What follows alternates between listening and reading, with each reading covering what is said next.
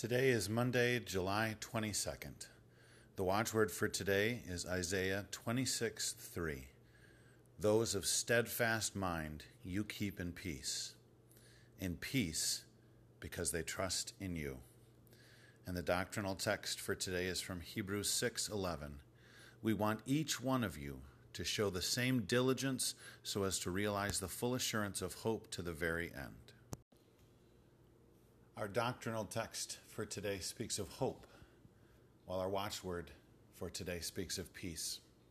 And both of those spiritual blessings have so very, very much to do with faith. To have hope and peace in a world that offers so many invitations to have despair and conflict requires faith. Faith in the God whose promises are eternal and whose presence is constant.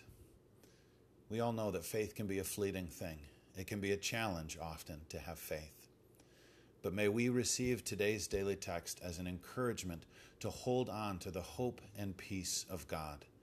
The hope and peace of our proclamation lived out faithfully not only in our creeds, but also in our living. Let us pray. O God, we put our trust and hope in you. We cannot wait for the glorious day that we will be with you. Thank you for the peace of knowing what is to come for your children. In Jesus' name we pray. Amen. The twenty nineteen Moravian Daily Text that you heard today is copyright twenty eighteen I B O C Moravian Church in America and used with permission. If you want to get a copy of the Moravian Daily Text, sign up for the Daily Text email, or just learn more about the Moravian Church or this tradition, go to Moravian dot org. You are listening to M C fourteen fifty-seven, The Lamb.